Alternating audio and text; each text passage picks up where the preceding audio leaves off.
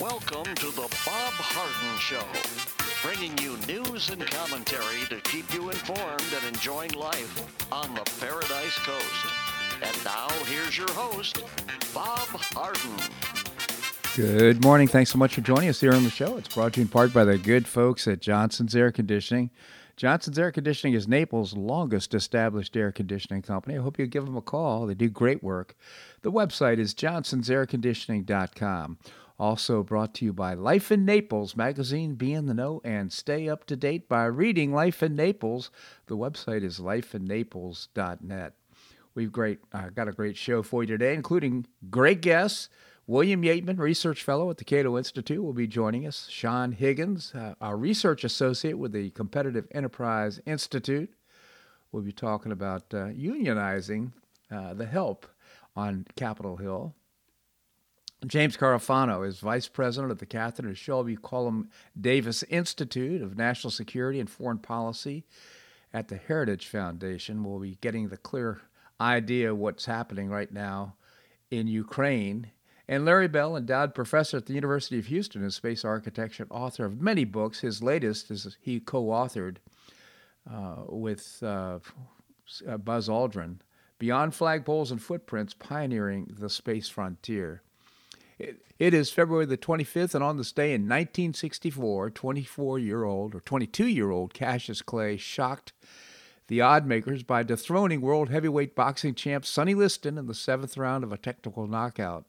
The dreaded Liston, who had been twice demolished former champ Floyd Patterson in one round, was an 8 to 1 favorite. However, Clay predicted victory by boasting he would float like a butterfly and sting like a bee, and knocked out Liston in the eighth round. The fleet footed and loquacious youngster, who would later become known as Muhammad Ali, needed less time to make good on his claim. Liston complained of an injured shoulder, failing to uh, answer the seventh round bell. A few months, moments later, of course, he was crowned as heavyweight champion.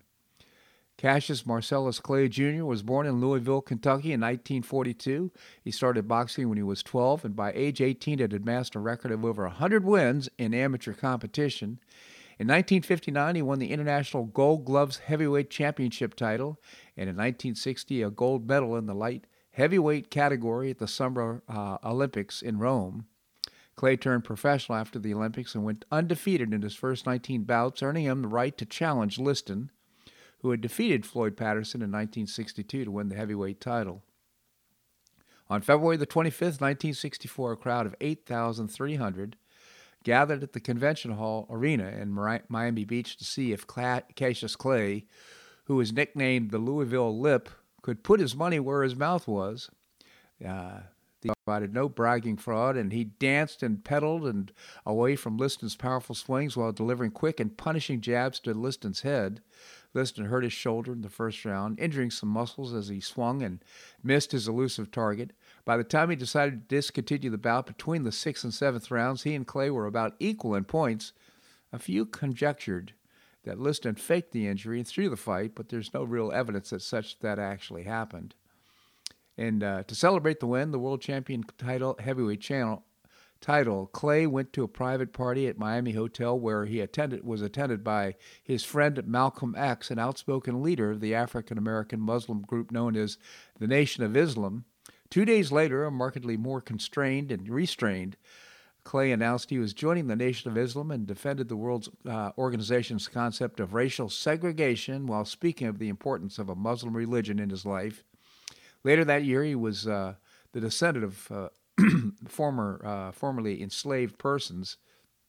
He rejected the name originally given to him by his family, which and uh, changed it to Muhammad Ali. Ali uh, would go on to become one of the 20th century's greatest sports figures, as much for his social and political influence as his prowess in his chosen sport. After successfully defending his title nine times, it was stripped from him in 1967 after a refused induction in the U.S. Army on the grounds that he was a Muslim uh, and a minister, minister, therefore a conscientious objector. That year, he was sentenced to five years in prison for violating the Selective Service Act, but was allowed to remain free as he appealed the decision. His popularity plummeted, but many across the world applauded his bold stand against the Vietnam War. In 1970, he was allowed to return to the boxing ring, and the next year, the U.S. Supreme Court overturned Ali's draft evasion conviction. In 1974, he regained his heavyweight title in a match against George Foreman in Zaire and successfully defeated uh, defended it in a brutal 15 round contest against Joe Frazier, the thriller in Manila in the Philippines the following year. In 1978, he lost the title to Leon Spinks but later that year defeated Spinks in a rematch, making him the first boxer to win the heavyweight title three times. He retired in 1979 but returned to the ring twice in the 80s. In 84, he was diagnosed with pugilistic Parkinson's syndrome and had suffered a uh, slow decline of his motor functions ever since. He was inducted to the International Boxing Hall of Fame in 1990. In 96, he lit the, the Olympic flame as the opening ceremonies of the Summer Games in Atlanta. Uh, his daughter, Laila, became a boxing uh, boxer and debuted in 1999.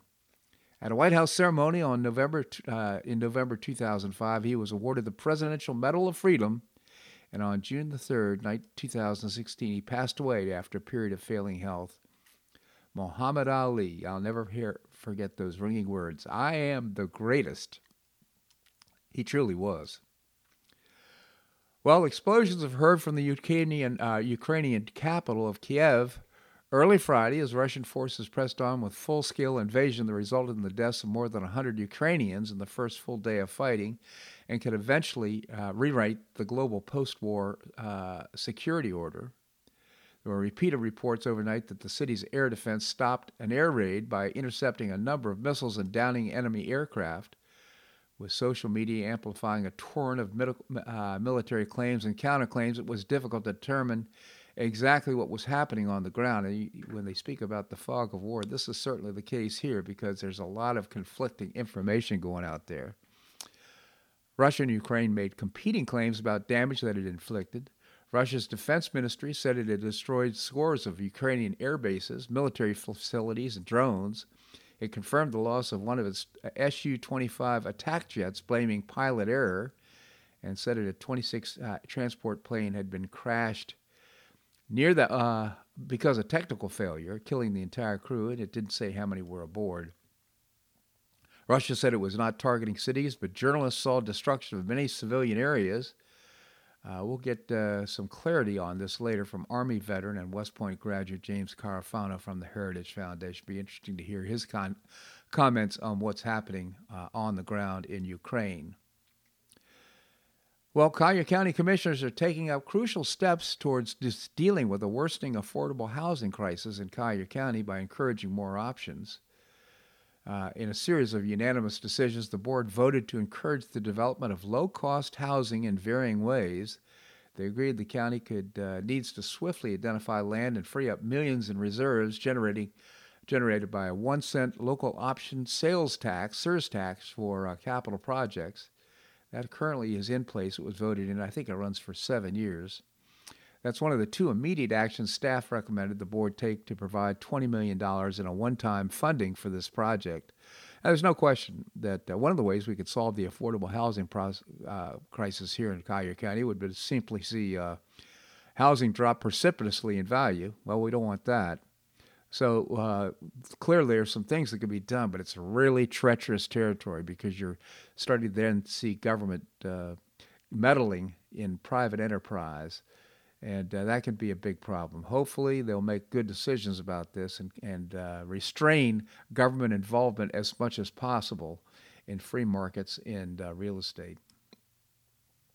Well, Governor Ron DeSantis and State Surgeon General Joseph Ladapo announced significant changes to Florida's COVID 19 guidance, including pushing back on unscientific corporate masking, reducing isolation for all Floridians, including those in schools and daycares, and recommending that physicians should exercise their individual clinical judgment and expertise based on their patients' needs and preferences. And boy, is that important. I'm so pleased to see the governor and the Surgeon General act on this.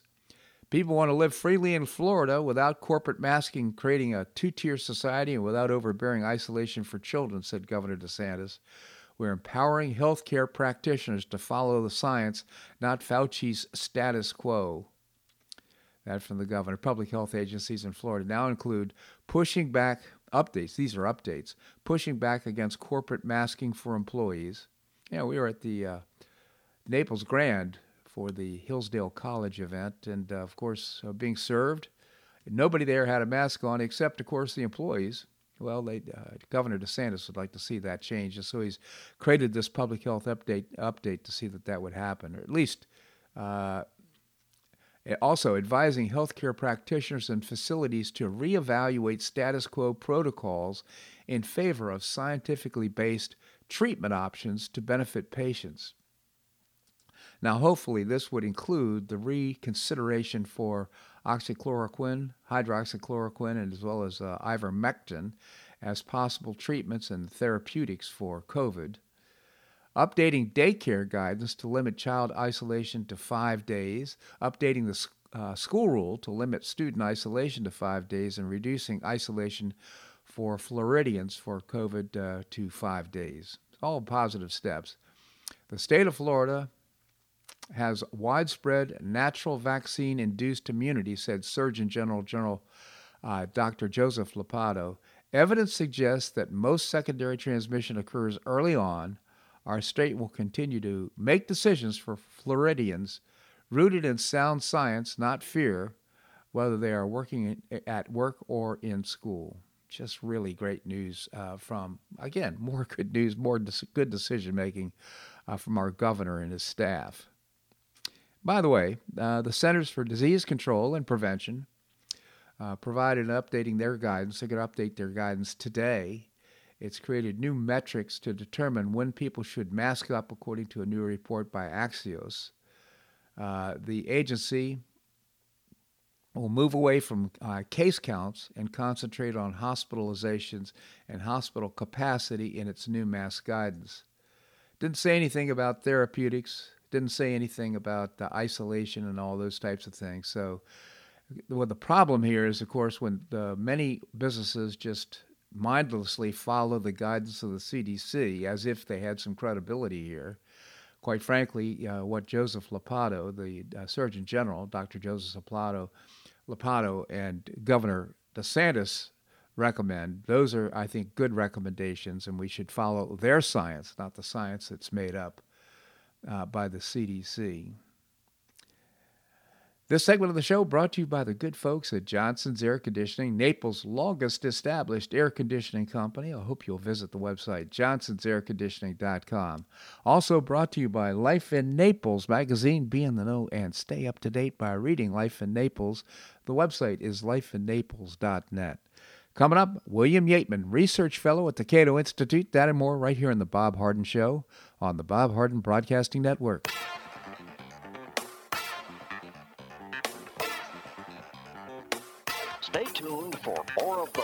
Harden Show here on the Bob Harden Broadcasting Network.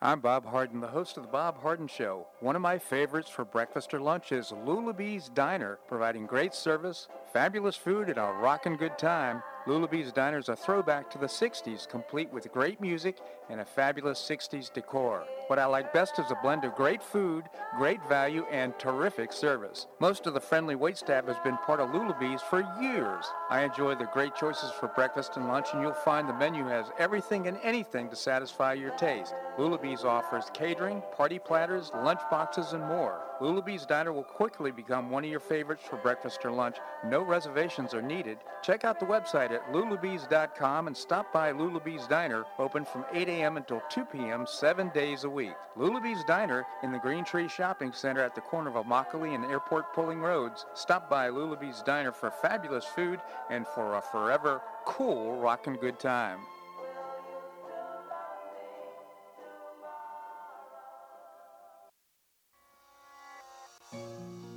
Collier County Sheriff Kevin Rambosk says the number one reason the elderly become victims is isolation. The Collier Senior Center goes a long way in keeping seniors connected with the community and with each other. The Collier Senior Center, located at 4898 Coronado Parkway in Golden Gate, provides comprehensive information regarding services and resources that affect the quality of life of older adults and their caregivers in Collier County, empowering them to maintain independent and meaningful lives. Here's Esther Lully, Director of Collier Senior Center everyone. Every senior is welcome. There's diversity there. It's vibrant. It's a caring atmosphere. So there's a reason we offer the services and programs that we do. We want to help enrich the lives of senior members and provide support to their caregivers. Want to find out more? Visit collierseniorcenter.org. That's collierseniorcenter.org. Or call the Collier Senior Center at 239 252 4541. That's 252 4541.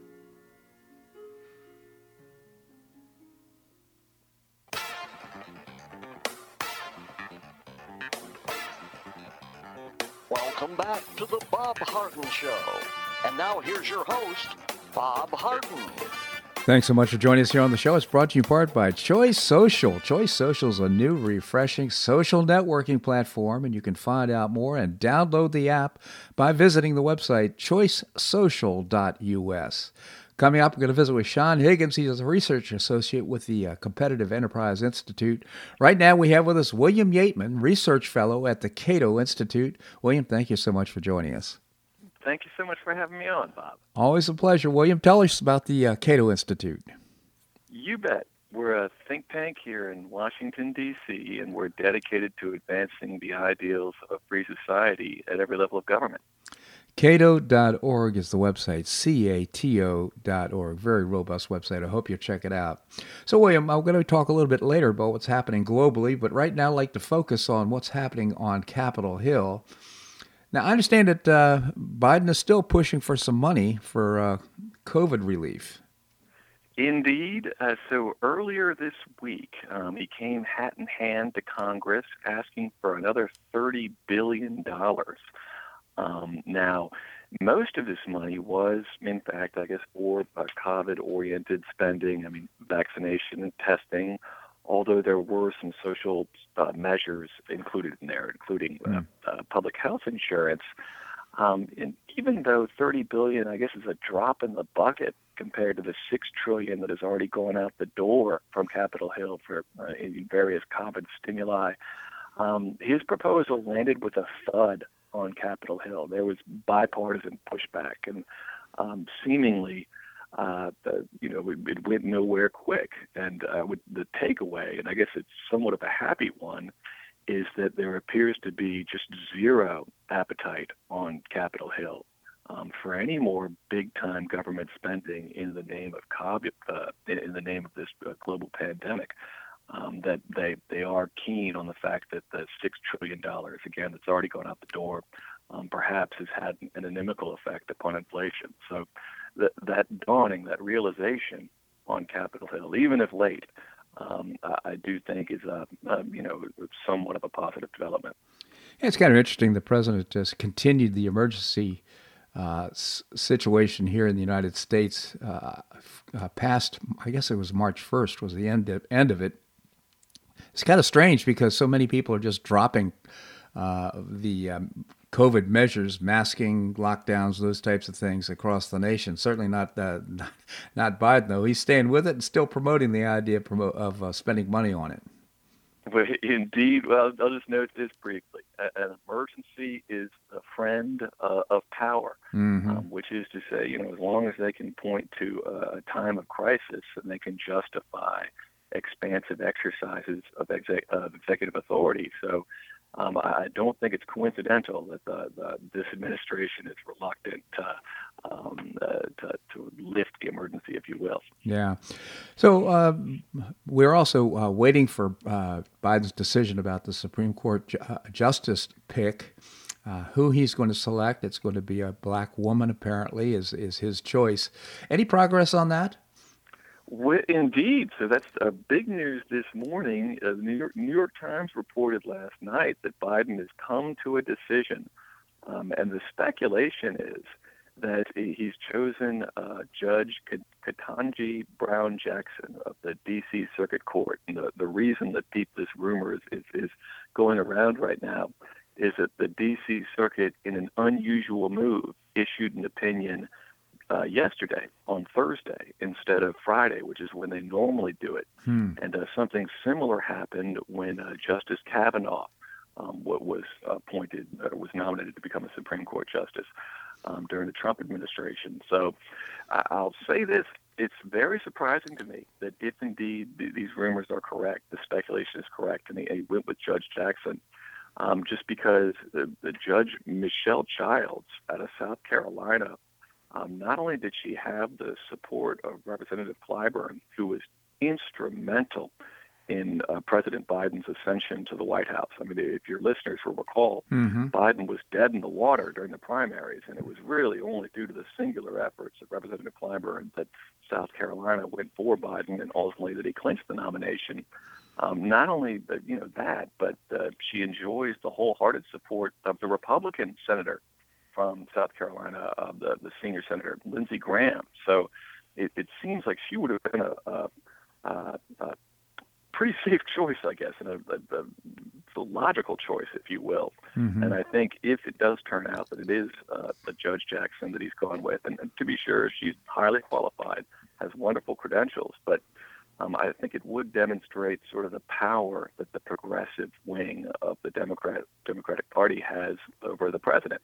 Um, you know, that notwithstanding, if this is ultimately how it plays out, mm-hmm. um, Judge Judge Childs would have made a, a lot of sense on a number of fronts, and, and by going with Judge Jackson, if that's what he ultimately does, she was the progressive's favorite choice, and that would seem to be a concession to, um, to I guess, the influence of, of progressive voices within his administration. Well, so you mentioned that uh, Jackson is a prudent judge and yet also a favorite of the progressives. Can you tell us more about that? Any any reason why progressives would prefer her? Well, you know, I'll, I'll say this: uh, with a lot of this progressive activism, and you know, some a lot of activism in general, um, there's not necessarily the best uh, uh reasoning and, and mm. uh, uh, going into it. Um, I think she had experience as a public defender, which they found to be particularly attractive. And, ah. and I should note here that I am a, a proponent of, of, greater diversity of backgrounds. I mean, you know, I, I, as of now, the federal bench is dominated by prosecutors, and I, I think that, um, or former prosecutors. Um, and I, I, think there is something to be said for, for having more public defenders on the bench. Mm. Um, but that is a, um, that's what I would guess as to why the progressives favored her. But to be perfectly honest with you, I mean, there's often not a lot, not not a lot of rhyme or reason when it comes to what the progressive base wants. All right, so interesting. Before I let you go, uh, any comments at all about a couple of uh, uh, DAs, investigators in New York, uh, jumping ship and uh, stopping the investigation with Trump. I guess that's going to, I don't know where it stands right now, but uh, apparently they were key people in making this uh, investigation go forward. They were indeed. So this is the, uh, uh, you know, the United States federal investigation out of the, the District Attorney's Office of Manhattan into Trump's purported tax malfeasance. Um, but the, the, big news here was that yes, the, these two gentlemen, it's a uh, Carey Dunne and a Mark Pomerantz, um, resigned. But I would say that the, even the bigger story, and this this came out in the New York Times just this week, um, that was part and parcel of these resignations, was that the grand jury investigation has been stalled for the past month. Um, and so your listeners may have heard this famous aphorism in the law that um, a grand jury will indict a sandwich or a hand sandwich. Right. Um, which is to say that if the grand jury uh, deliberations have stalled, you know, as reported, then that is a strong indication that there is uh, uh, uh, insufficient grounds, or that this this thing is not going to proceed much further. Um, which, you know, again, I, I, would imagine that prosecutorial resources are better spent elsewhere than mm. looking into the tax write-offs of a former president. So uh, it, it, was a fairly interesting news on that front, not just the resignation, but sort of, I would say, almost comical failure um, of that investigation yeah. to uh, proceed to the grand jury process. And I, I guess they they assumed that, that he was overvaluing his assets. turned out that he was undervaluing his assets, according to the, the story that I heard. So. so interesting. William Yeatman, again, William Yeatman, research fellow at the Cato Institute. I encourage you to visit cato.org, C A T O.org. William, always appreciate your commentary here on the show. Thank you so much for joining us. Thank you so much for having me on, Bob. My pleasure indeed. All right, coming up, Sean Higgins, Research Associate at the Competitive Enterprise Institute. We're going to do that and more right here in the Bob Harden Show on the Bob Harden Broadcasting Network.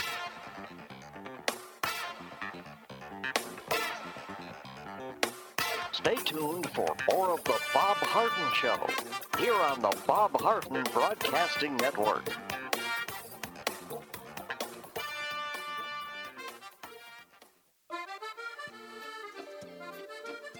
Blue Provence Restaurant is a favorite dining destination for many Neapolitans, including Linda and myself. Blue Provence, located in a historic building in the heart of Old Naples at Crayton Cove, offers a mix of French bistro cooking with bold, fresh Floridian flavors. Experience award-winning cuisine at Blue Provence and enjoy one of Florida's most extensive, eclectic, and fun wine cellars. Dining your choice of the popular Eat-In Bar, the intimate courtyard garden, or the beautiful Provencal Caribbean dining room. Enjoy a wonderful and memorable evening in a casual and relaxed atmosphere that includes a taste of Provencal hospitality. Blue Provence is open seven days a week all year round. Visit blueprovencenaples.com for reservations, everyday specials, and coming events. That's blueprovencenaples.com or call 261 8239.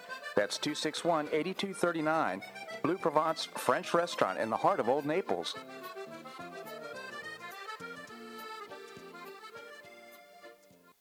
You have questions about your retirement? Ameriprise Private Wealth Advisor Jason Nardella with Nardella Financial Group, a private wealth advisory practice of Ameriprise Financial Services LLC, can help. With the exclusive Confident Retirement approach, you'll work together to develop a retirement roadmap to get you where you want to go. Call Nardella Financial Group today at 239 325 1041. That's 239 325 1041 Office is located at 9015 Stratistel Court, Suite 103, Naples, Florida. The Confident Retirement Approach is not a guarantee of future financial results. Investment advisory products and services are made available through Ameriprise Financial Services, LLC, a registered investment advisor.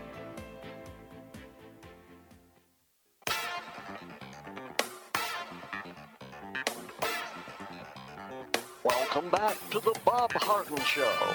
And now here's your host, Bob Harden. Thanks so much for joining us here on the show. It's brought to you in part by Gulf Shore Playhouse. Building a 44,000 square foot performing arts center in downtown Naples. Going to be beautiful and also bringing you professional New York style theater at its very best. The website is gulfshoreplayhouse.org. Coming up, we're going to visit with Larry Bell, uh, professor at the University of Houston. Right now, we have with us Sean Higgins.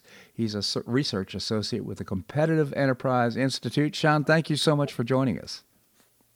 Thanks for having me. My pleasure indeed. Sean, tell us about the Competitive Enterprise Institute.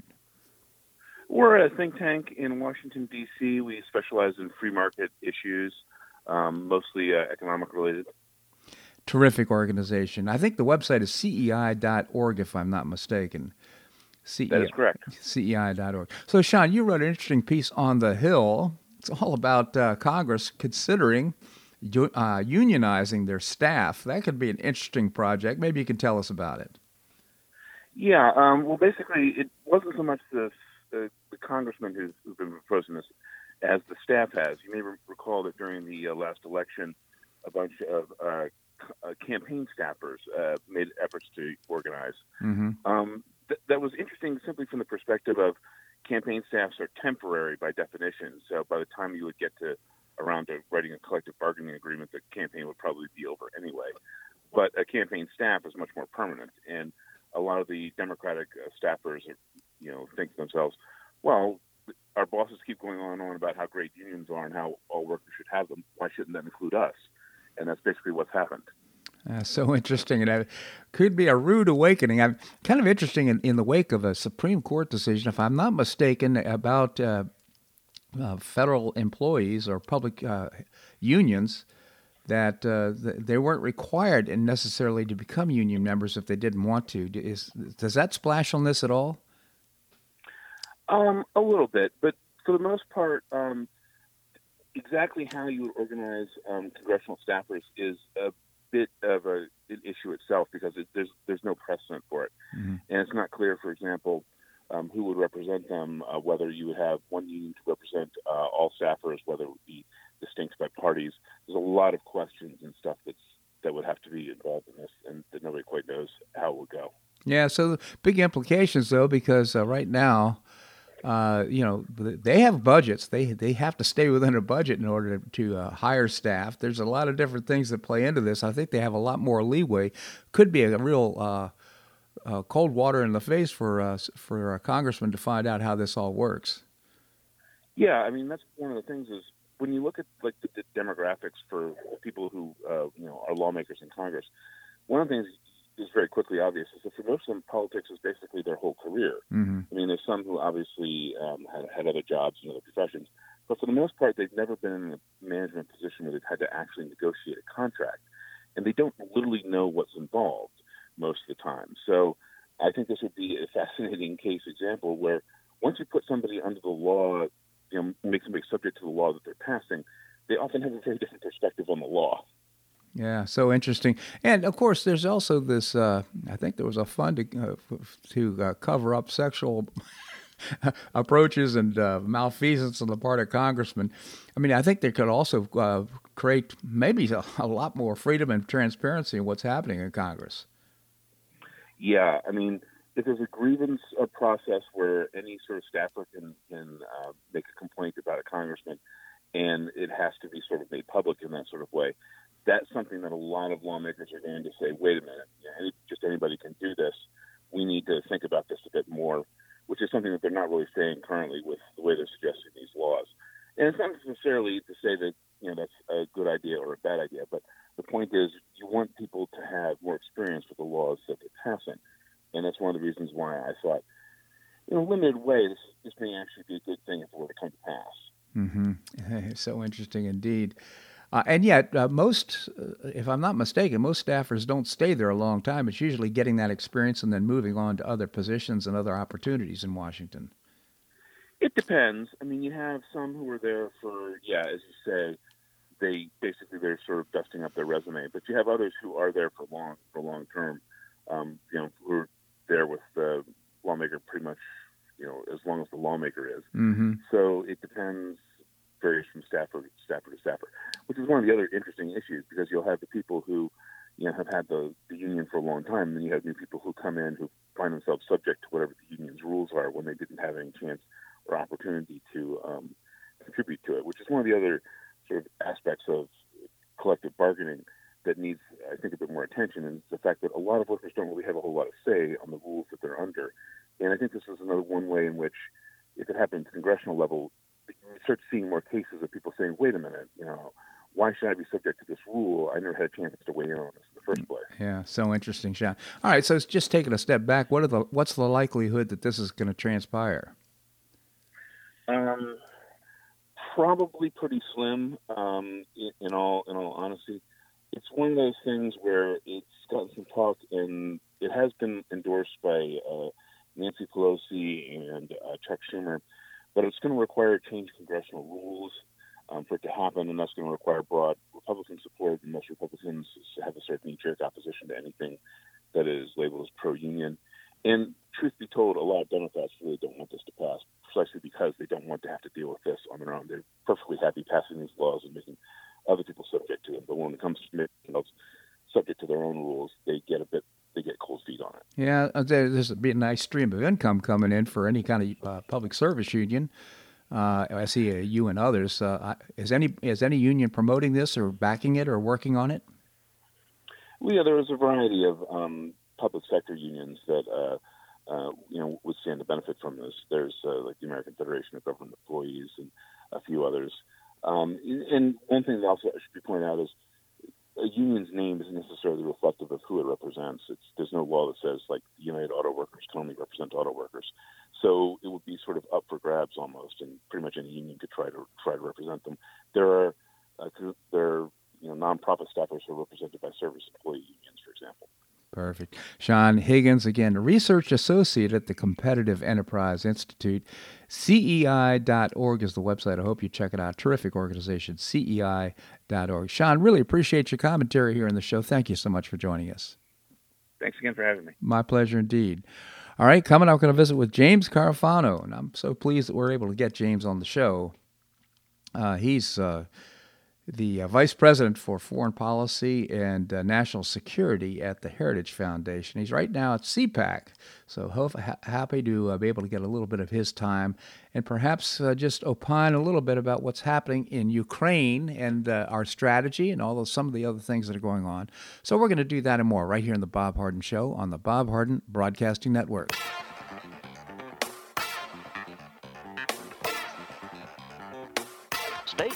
For more of the Bob Harden Show here on the Bob Harden Broadcasting Network.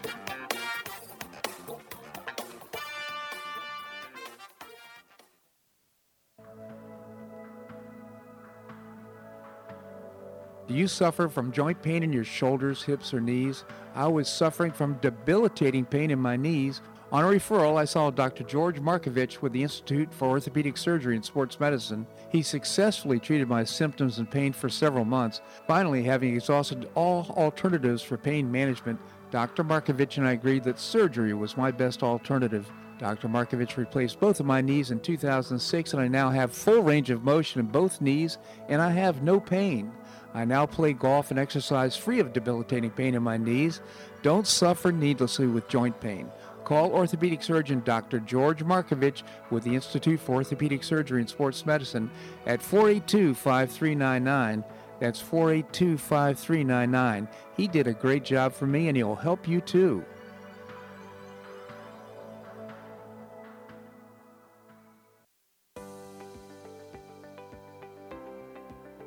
School choice is a growing movement, one that is already lifting thousands of kids across America and is now supported by three out of four voters.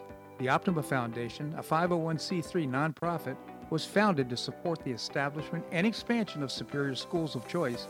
Optima's goal is the successful launch of Hillsdale College, classical academies, and other schools of excellence, serving kindergarten through 12th grade. The mission is to train the minds and improve the hearts of young people through content rich, classical education in the liberal arts and sciences with instruction in the principles of moral character and civic virtue.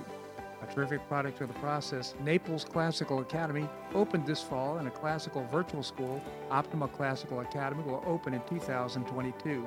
Find out more by visiting optimaed.org. Help children in Florida optimize their education opportunities. Visit www.optimaed.org.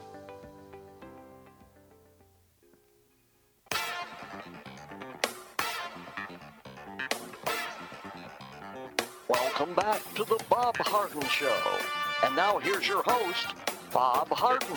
Thanks so much for joining us here on the show. We're providing you news and commentary rooted in a commitment to individual liberty, personal responsibility, limited government, and the rule of law. Coming up, we're going to visit with Professor Larry Bell, endowed professor at the University of Houston. Right now, we have with us James Carafano. James, as I mentioned before the break, is the uh, National Security and Foreign Policy uh, Vice President for the Heritage Foundation. James, thank you so much for joining us. Hey, it's great to be with you. Thank you, James. Tell us about the Heritage Foundation.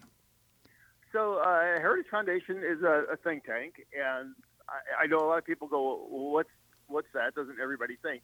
But we, you know, we develop uh, public policy, and as a conservative think tank, as you would guess, is our goal is to keep America free, safe, and prosperous, and and you don't get credit for two out of three. But I think where we differ than a lot of think tanks is is not just a bunch of folks sitting in a, a bunch of rooms writing a you know bunch of papers.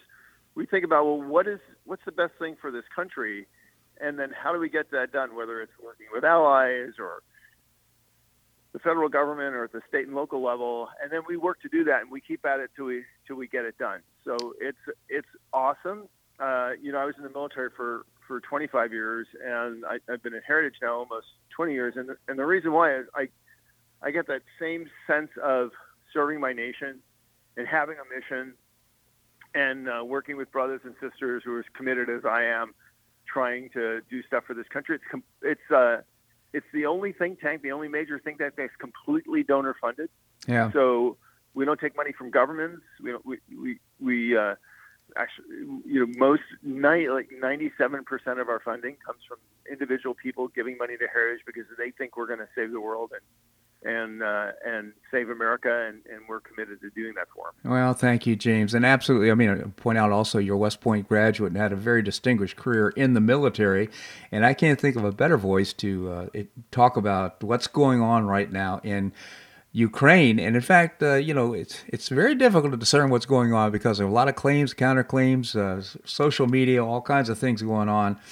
I'd like to uh, just find out your assessment of what's going on, and then maybe take a step back and talk about our policy and how you believe it's uh, it's uh, affecting the outcome. Sure. So, um, having you know watched a lot of wars and, and studied a lot of wars, uh, it, it's always very very difficult. Not even if you're actually on the battlefield, kind of making sense of this. We know it's a full blown war. I mean, literally, the Russians have thrown everything in it but the kitchen sink. Mm. And at the end of the day, they, they'll probably annex half the country uh, and, and put in a rump government on the other half that they can control. That uh, and and we know the Ukrainians are fighting and and uh, in a pretty determined way. Um, beyond that, uh, I, I don't think there's much that we conclusively know. Yeah. James, uh, in terms of our strategy and our expectations, it seems to me that uh, uh, I'm not sure. I don't know why we have such a heavy, big stake in this. I, know we want to protect uh, Rule Five and, and NATO, but uh, uh, it seems to me that the President Putin has has some claims in, in, the situation there. In other words, I think we ought to take a look at his side of the story too. Yeah, I, I don't I don't actually see it that way. Look, um, first of all, this is not about Ukraine. Uh-huh. You know, fundamentally, my concern is America and America's interests and, and the safety of our citizens. Uh, Putin's ultimate goal is not just to reconquer Ukraine, but to absorb all the post-Soviet states, have dictatorial control over Central Europe, have NATO dissolved, drive the United States out of Europe, and isolate the United States. Which, by the way, is his biggest fan is China, because yeah. that's what China wants. China wants a weakened and divided Europe and an isolated United States. So the, the stakes on this are, are, are very, very, very high. Yeah. Uh, Putin's claims are completely fatuous. I've been to Ukraine. I've been all over Central Europe. There's 44 million Ukrainians. Many of them are ethnic Russians. Um, they may have a lot of different ideas, but but nobody wants to live in a world run by Vladimir Putin. Mm-hmm. Um, uh, even the Central Europe, some Central European states, which which say, "Hey, we need to trade with this guy. We need to live with this guy." They don't want to be ruled by that guy. Yeah. Um, and and so they're they're fighting for their freedom and their independence. Yeah. Uh, I, I think that's something we as Americans could can respect. But but Putin has to be stopped at some point. Uh, um, this is 44 million people. Yeah. Uh, there's there's millions more behind them who'll be at risk. So uh, you know, again, nobody thinks the United States is going to fight a war in Ukraine. They're not a treaty ally. We have no obligation to do that. Um, that's just the way the facts are. But to be indifferent to Putin's aggression, I got to tell you, that's as dangerous today as ignoring what Hitler was doing uh, in the 1930s in Europe. Well, thanks for that. And, I, I, and, I, and I mean it that seriously. I understand. And so uh, tell us, uh, our posture has been uh, the president said he's going to impose sanctions. He's, he's done that. He's not imposing sanctions, by the way, on Putin himself. Uh, but he says he also said that well, these sanctions probably aren't going to have much effect. What should our posture do? What should the president of the United States do? What should he be saying? Yeah, well, the, the, there's a there's an irony about the sanctions because they were they were quick to always criticize Trump for sanctions, uh, and then literally the only thing they they have in their toolkit is apparently sanctions. But the difference is Trump understood what sanctions were for. Sanctions are not to deter and and they're useless to punish. These guys can always find ways to get money. What, what sanctions are only useful for is to deny your adversary resources to do to do stuff with. Mm-hmm. And and if you want if if Biden had properly understood that, then he would have hammered them with sanctions months ago. Um, so and and sanctions are just one tool. Look, the, there's no do-overs in history. We we are where we are. There's nothing really much that we can do about the war in Ukraine today. But we have to ask ourselves, how do we stop Putin? Because that's really what is in our interest. And there's only two things that make Putin relevant. He has a very powerful military, and he sells people out of energy. Mm-hmm. And so, if we have adequate strategic and conventional deterrence, if we have the military that we need, and and we insist that the allies do their part. And remember, Biden has come in with with budgets that, that that don't even pay the bills. I mean, they don't even meet the cost of inflation. So we have to get serious about our defense, not fighting wars, but demonstrating, like we did under Ronald Reagan, the the the idea of peace through strength. Be so tough that people won't want to come after you. And so if we if we do that, and we become energy independent, mm. then Putin's irrelevant. Mm-hmm. We could checkmate him. He's useless. He can't really threaten anybody. But until we and the, not just the United States, but the transatlantic community makes that step, Putin will be a great aggressor, and in, the beneficiary of that will be China, because not only will they distract, but they will weaken and undermine our capacity to defend ourselves and to prosper, and that is incredibly dangerous you know, our commitment to the green energy policy and uh, what we're doing right now with the unplugging of the Keystone Pipeline, all these things have just led to a total disaster, not only in terms of energy prices here at home, but also in terms of our strength around the world. Absolutely. It's completely self destructive. Yeah. But this is, I, and, and, you know, again, I'm not partisan because I'm, I'm, I'm actually, I'm not even a Republican. Um, and I, I, I'm not, I don't have any party affiliation. And I work for a nonpartisan think tank. So mm. when I say this, it's not meant to be political criticism, but the reality is, is this administration has come into office conceptually, much in the way of the Obama administration, to do what is in the what is in their best political interest, as opposed to what is in the best nation's interest. Now, nobody cares about your politics, but they we do when they contravene what's actually good for Americans. Right. And the climate agenda is a political agenda. It's about getting political control over the country. It's not about making the world a better place and having a better climate. Look, we need reliable, affordable, abundant energy. We can do that and be responsible uh, stewards of the environment. But but they don't care. That's not what they want to do. Right. They want absolute political control, and it's the same reason why we are having all these disasters in foreign policy. They don't want to do foreign policy. They don't care about that. They don't care about America first. For them, it's the progressive agenda first and America last. Yeah, well, so well said. Uh, one thing, though, uh, the uh, apparently Putin's big concern is the fact that uh, there's been encroachment by NATO over the last 20 years. Uh, if in fact uh, we said, okay, let's make Ukraine neutral, let's just have. Yeah. Some... So look, I mean, this is nonsense. First of all, um, NATO didn't encroach.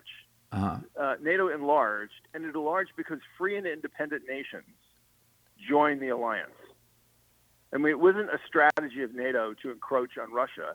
These were countries that said, we want to be part of NATO. And they wanted to be part of NATO for a reason, because they were afraid of Vladimir Putin and afraid of being invaded. And they knew that under the NATO umbrella, they were much safer. NATO's not an offensive alliance. It, it, it it's never threatened Russia. Um, and so that's a complete you know, that this somehow is a threat to fabrication. Look, the last state to join um, to join NATO is hundreds of miles from Russia. Yeah. And many of these countries are actually quite tiny. And the notion that somehow that Northern Macedonia becoming a member of NATO is a threat to Russia is utterly laughable. So this is this is a manufactured narrative. Look, Russia. Here's the irony: Russia was at its safest in the 1990s, mm-hmm. when NATO enlargement was at its greatest extent. Hmm because Russia had stable, quiet neighbors that had no interest in attacking them and, and would do business with Russia. So NATO enlargement was actually good for Russia because it gave them good, stable neighbors yeah. that they could do business with. So somehow that, that, that Russia's been threatened by, by NATO is it's, it literally is complete nonsense. So interesting. James Carafano, again, uh, the uh, Vice President of National Security and Foreign Policy at the Heritage Foundation. Heritage.org is the website. James, really appreciate your commentary here on the show. Thank you so much for joining us. I so appreciate your time, and I appreciate what you do. You have such a great show. And the fact that you have people on and you dialogue and you let people of different opinions talk about stuff, I just think that's so valuable and important. So thanks for what you do. Oh, thank you so much, James. All right, coming up, we're going to be visiting with uh, Larry Bell, endowed professor at the University of Houston in space architecture. That and more right here on The Bob Harden Show on the Bob Harden Broadcasting Network.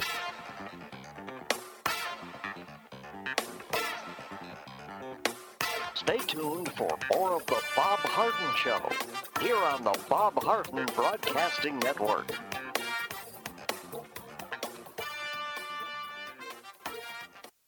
Do you have questions about your retirement?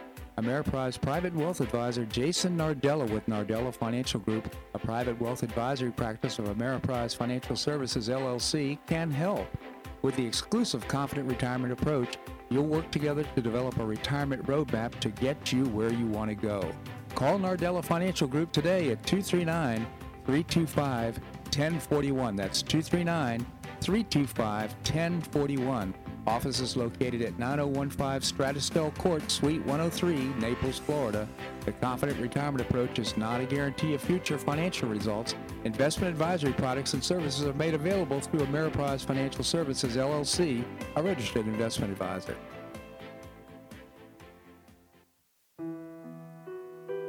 Did you know St. Matthew's House operates the only emergency homeless shelters in Collier County? St. Matthew's House provided more than 500,000 hot meals to those in need last year, and since 2010, 527 men and women have graduated from the St. Matthew's House Justin's Place Addiction Recovery Program. For over 30 years, St. Matthew's House has provided innovative solutions to fight homelessness, hunger, substance abuse, and poverty in Southwest Florida.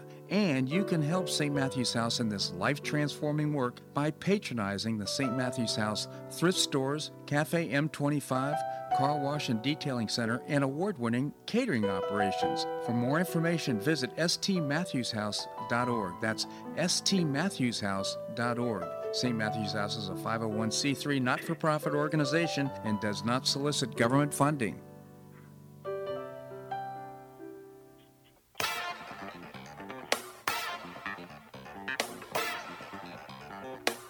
Back to the Bob Harden Show.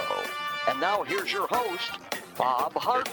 Thanks so much for joining us here on the show. It's brought to you in part by the Foundation for Government Accountability. I proudly serve on their board, among other things, providing policies and programs to get able bodied folks off of welfare and back to work. It's a moral imperative, and you can find out more by visiting thefga.org. Thefga.org. We have with us, as I mentioned before the break, Professor Larry Bell, endowed professor at the University of Houston in space architecture, the author of many books. His latest, co-written by uh, with Buzz Aldrin, Beyond Flagpoles and Footprints: Pioneering the Space Frontier. Professor, thank you so much for joining us. Well, good morning, Bob. Good Thank you. My pleasure, Professor. Uh, I, of course, you write On Point, which is your column in Newsmax.com, which I highly recommend. I hope our listeners will go to Newsmax.com and check it out. Uh, before we talk about the Dems' demise, your latest column, uh, any comments and thoughts about Ukraine and what's going on? Yeah, I have an article that's coming out this morning, and uh, it's really focused on, you know, I think uh, Ukraine, of course, is really a tragedy, and it's very frightening. But you think of how much is centered on this craziness about climate and oil, and how, as you look at the uh, the developments, uh, so much of it has to do with uh, really the stranglehold that uh, Russia has on Europe with energy, and and again, so much of this is because of their really terrible climate decisions. You know, Germany built all of these wind turbines, and then they Schroeder and Merkel shut down all their nuclear facilities, and so they're, you know, they're uh, really energy poor, and they import uh, about 40%. Europe does of of their oil and natural gas from from uh, Russia, and Germany does even more. I think over 50%, you know, from Russia. Mm-hmm. And uh, so they just absolutely uh, kill their uh, energy uh, uh, resources. Uh, they're doing this also at a time, of course, they're going into a winter season. And so, and Germany has been a real piker when it comes to not contributing to NATO and, and, and basically even when other European countries and Britain were supporting Ukraine with weaponry, they had to they had to fly around German airspace because Germany didn't want to offend Putin. Hmm. So it's just really it's just really a terrible situation. Meanwhile, of course, we've killed our I say we the current administration with the cancellation of Keystone Pipeline and and you know then at the same time giving uh, um, um, Nord Stream two a pass in, in Russia uh, to I mean, connect Russian gas with uh, Germany and so on. It's, it's all about this energy craziness centered on climate as being the greatest existential threat. Mm. And, and, it's just insane. You know, uh, Professor, uh, you know, we're imposing sanctions right now. The, we're seeing, I'm sure Putin's uh, cash flow is going up, up, up with all the things that you've cited. But if we just decided to reverse course and decided to have the Keystone Pipeline go back and get energy independence, which I think we could probably do pretty much on a dime, it might take a year, but I think we could probably uh, get get back to being energy independent and a uh, exporter of oil. Uh, that would give us greater power around the globe and greater power internally. So it would literally reduce the the uh, the threat that we have with uh, what's going on with Putin. Well, that's the, that's the rational thing, and we keep hearing. You know, everybody. I think you know, most rational people agree with that. That we could, you know, all these all these problems are self-imposed. Europe's problems with energy are self-imposed because because they've got a lot of shale, and they could they could produce oil, and they could certainly not kill their nuclear uh, uh, resources and so on. And and and we were energy not only energy independent, we independent. We were energy dominant under under Trump, and and uh, those were the good days. So all of this, we looked at how a few people, how how a few radicals can can, uh, of course, Biden to reverse these policies would be would be a, you know acknowledgement of how how absolutely crazy it's been. And uh, you know, he had even talked the other day and mentioned how uh, you know we need to uh, be patriotic and support high oil prices. Well, there's nothing, there's no reason for that. There's no, we're not, uh, you know, the inflationary effects of oil have nothing to do with patriotism. Right. They have to do with stupid policy, and uh, and and uh, as long as we have these these bums in office, uh, I don't think they're going to switch because it would be a recognition of their own feckless reckless and destructive programs. Yeah, thank you, Professor. I totally agree with that. Out of curiosity, uh, the uh, Russians have uh, focused on capturing Chernobyl, which, of course, is the former failed uh, nuclear plant in Chernobyl. Uh, any thoughts on that? What's the significance, do you think? I think very little. I think I think it's uh, really in the news principally because Chernobyl has, you know has that that great history. Of course, you know the Russian people certainly don't want to have an issue with Chernobyl again. Uh, mm-hmm. So I, I, think that that would be that would be a, a political nightmare for Russia.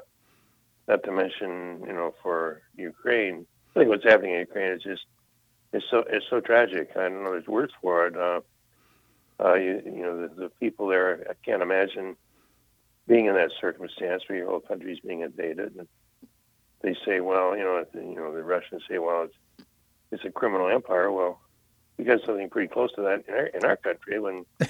you know how disreputable the press is, and you got you know the Biden Incorporated, you know, and their their deals with Burisma and with China and so on.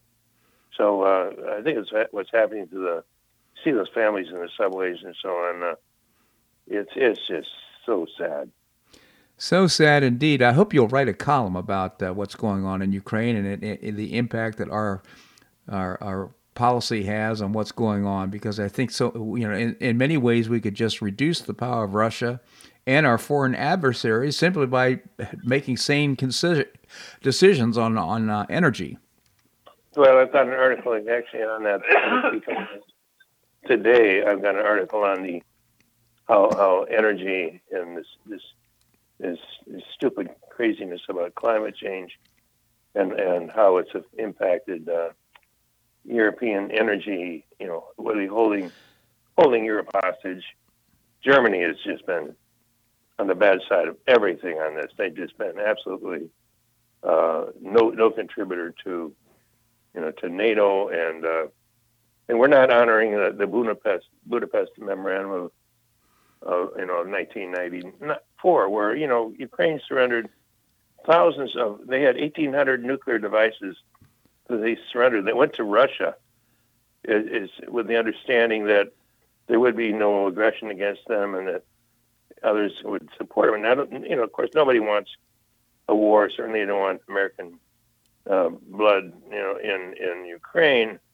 but uh, everyone, all the countries have have really turned their backs on Ukraine, and uh, and Putin isn't going to end there. No. And I don't think there's any indication that he will. And, and it's it's uh, and then you got China in the wings watching all this, and they of course saw the Afghanistan debacle. So, my God, can we can we live another three years of this administration? I know. Uh, Scary stuff. Again, Professor Larry Bell, I want to uh, recommend uh, the book Beyond Flagpoles and Footprints Pioneering the Space Frontier, written by co authored with Buzz Aldrin. Also, check out Newsmax.com. Uh, Larry Bell's column is on point, and you'll find his latest grassroots movement sows seeds of 2022 dem, uh, dem demise. We can only hope. Professor, always appreciate your commentary here in the show. Thank you so much for joining us. Bob, I enjoyed. I wish these were better times. I do too, but they will be. Keep keep on writing, Professor. Thank you. All right. Well, that's a wrap here on today's show. I hope you enjoyed it. I learned a lot and enjoyed it myself. I always appreciate your comments on the show. You can send me an email at bobharden at hotmail.com. bobharden at hotmail.com. Great guests on Monday. Marc Schulman, founder and publisher of HistoryCentral.com, will be talking about current global events. Larry Reed is the president emeritus of the Foundation for Economic Education. And Jim McTague, former Barron's Washington Bureau Chief and author of a couple of great murder mysteries, will be with us as well. I hope you make it a great day and weekend on the Paradise Coast or wherever you are. Namaste.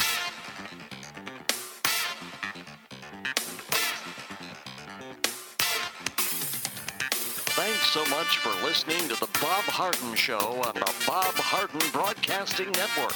For more information and audio files of previous shows, visit www.bobharden.com.